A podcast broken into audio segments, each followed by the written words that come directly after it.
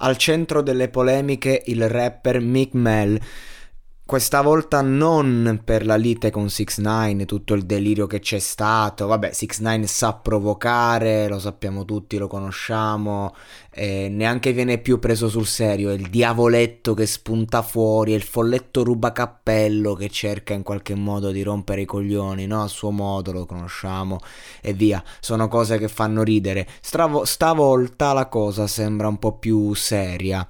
Infatti lui ha spoilerato, diciamo, il testo di una sua canzone, Don't Worry, Rip Cobby, una canzone eh, tra l'altro tratta dal nuovo disco con Lil Baby e, a un certo punto ondata di critiche da parte dei fan perché lui dice la frase e se mai dovessi fallire uscirei con il mio elicottero e ci sarebbe un altro Kobe cioè una frase al limite della provocazione proprio. Infatti ha suscitato grosse grosse polemiche eh, e insulti. Persino la moglie di Kobe Bryant eh, pensato che comunque era di cattivo gusto, al di là che l'artista fosse un fan di Kobe, tutto quello che però a fatti concreti ha mancato di rispetto e di tatto.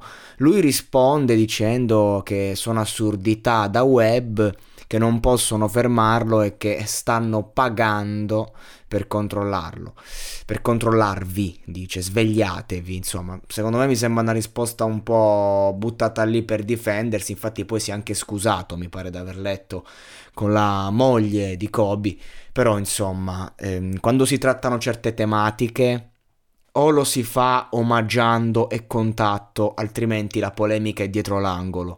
Eh, a meno che non sei appunto un polemizzatore nato che della polemica si vanta e, e ne fa diciamo una strategia di marketing come 6 9 è sempre meglio evitare se si vuole omaggiare ecco anche perché poi hai grossi numeri nei social, ma poi effettivamente il tuo album che dovrebbe vendere, stando ai numeri che fai, 200.000 eh, copie in una settimana, poi ne vende solo 25.000 ed è il caso appunto del ratto più famoso del mondo.